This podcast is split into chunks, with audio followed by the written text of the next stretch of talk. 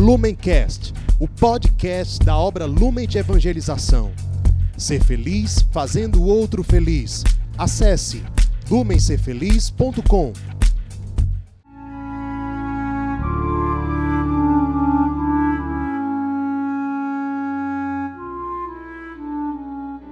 Os santos são sinais da presença do ressuscitado na história. Hoje, dia 26 de novembro, celebramos São Leonardo de Porto Maurício. Nosso santo de hoje, na verdade, foi batizado com o nome de Paulo Jerônimo. Nasceu na pequena cidade de Porto Maurício, cidade que hoje é chamada de Impéria. Inclusive, São Leonardo é considerado padroeiro da cidade de Impéria. Essa cidade fica perto de Gênova, na Itália. Ele nasceu no ano de 1676. Aos 2 anos de idade apenas, ele ficou órfão de mãe e, desde cedo, surgiu nele o desejo de se tornar sacerdote. Para seguir essa inspiração, ele se mudou para Roma. Lá ele ingressou no Colégio Romano, que era coordenado pelos jesuítas. Ali ele fez os seus estudos visando ao sacerdócio, e quando ele terminou seus estudos de teologia, ele, que se identificava muito com a espiritualidade franciscana, foi para um convento franciscano. Lá fez a sua formação para se tornar frade. E ele acabou fazendo seus votos como franciscano e sendo ordenado sacerdote aos 26 anos de idade. E já como padre franciscano, ele foi professor de filosofia, foi um grandíssimo diretor espiritual e também foi um grande pregador. Por muitos, ele é considerado o maior pregador do século em que ele viveu. E ele principalmente evangelizava por meio de missões populares. Ao todo, ao longo de 40 anos, ele organizou e esteve presente em cerca de 340 missões populares em 85 dioceses diferentes. E ele era incansável nessas missões populares, costumava passar o dia inteiro atendendo confissões. E as pessoas o procuravam muito porque ele de fato era um grande diretor espiritual, um grande confessor. Nessas pregações ele costumava pregar muito sobre a paixão e a morte de Cristo, especialmente organizando vias sacras. Ele foi um dos grandes propagadores da devoção à via sacra na Europa e a partir daí no mundo. A cada estação da Via Sacra ele fazia uma pequena pregação em que as pessoas se sentiam muito tocadas.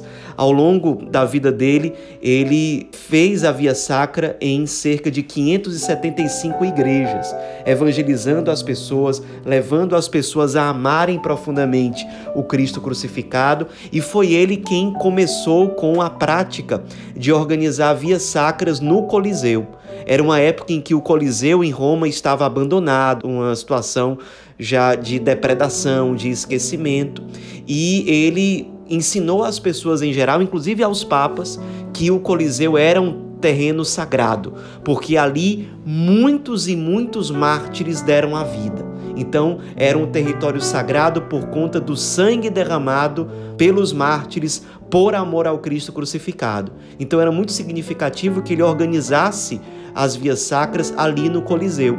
Então, começou com ele, isso iniciou no ano de 1750, iniciou com ele a prática que é repetida pelos papas até hoje, de fazer, durante a Semana Santa, a via sacra no Coliseu da cidade de Roma.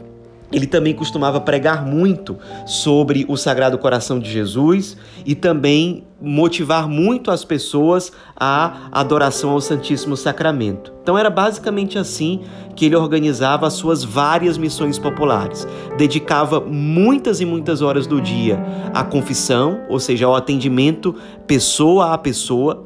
Também pregava muito sobre a paixão e a morte de Nosso Senhor, organizava muitas vias sacras, pregava muito sobre o Sagrado Coração de Jesus e sobre o Sacramento da Eucaristia, estimulando as pessoas à adoração eucarística. Ele foi um grandíssimo pregador, inclusive alguns papas faziam questão de ir ouvir as suas pregações. Sobretudo o Papa Clemente XII, o Papa Bento XIV, eram muito amigos dele e adoravam escutar as suas pregações. Ele, de fato, era um grandíssimo pregador. Paralelamente a isso, ele, ao longo dos anos, foi superior de vários conventos franciscanos. tanto na cidade de Florença como na cidade de Roma. Ele, como um verdadeiro franciscano, amava muito a pobreza, era muito humilde, sempre andava descalço, só utilizava hábitos franciscanos que já haviam sido utilizados por outros frades, como sinal de despojamento, de desprendimento.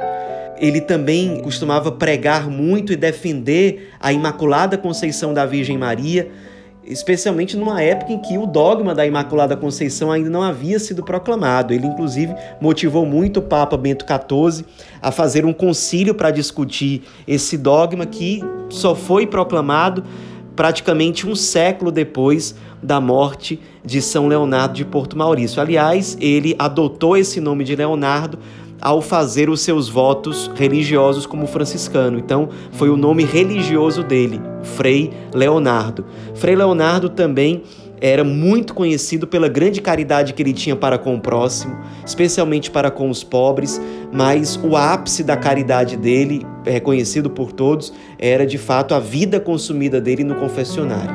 A misericórdia que ele tinha diante dos pecadores, como ele fazia do confessionário um terreno propício de evangelização, de levar as pessoas a uma conversão verdadeira, de mergulhar na miséria das pessoas, levando-as a ter uma experiência profunda com o amor de Deus, com uma experiência de profunda reconciliação verdadeiramente. Ele também deixou vários escritos, sermões, livros, ensinamentos que até hoje são muito úteis e muito ricos para a nossa oração, para a nossa reflexão, para o cultivo da nossa vida espiritual. Ele que era muito simples, muito humilde e também muito sábio, tinha uma profunda formação, uma profunda sabedoria.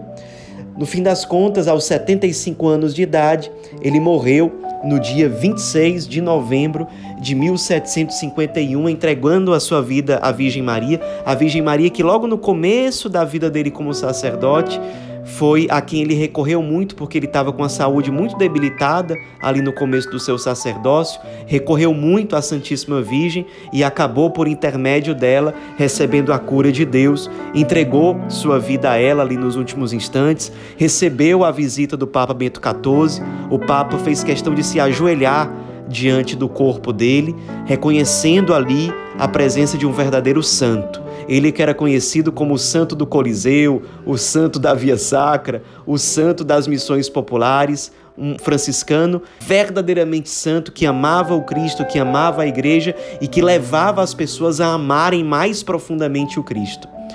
O Papa Pio XI, já há séculos depois da morte de São Leonardo, o proclamou como padroeiro de todos os sacerdotes que se dedicam às missões no mundo inteiro. Nos inspiremos na vida desse grande frade, missionário, grande confessor, grande diretor espiritual, um verdadeiro franciscano. Nos inspiremos para que nós também sejamos resposta neste mundo, no nosso tempo. São Leonardo de Porto Maurício, rogai por nós.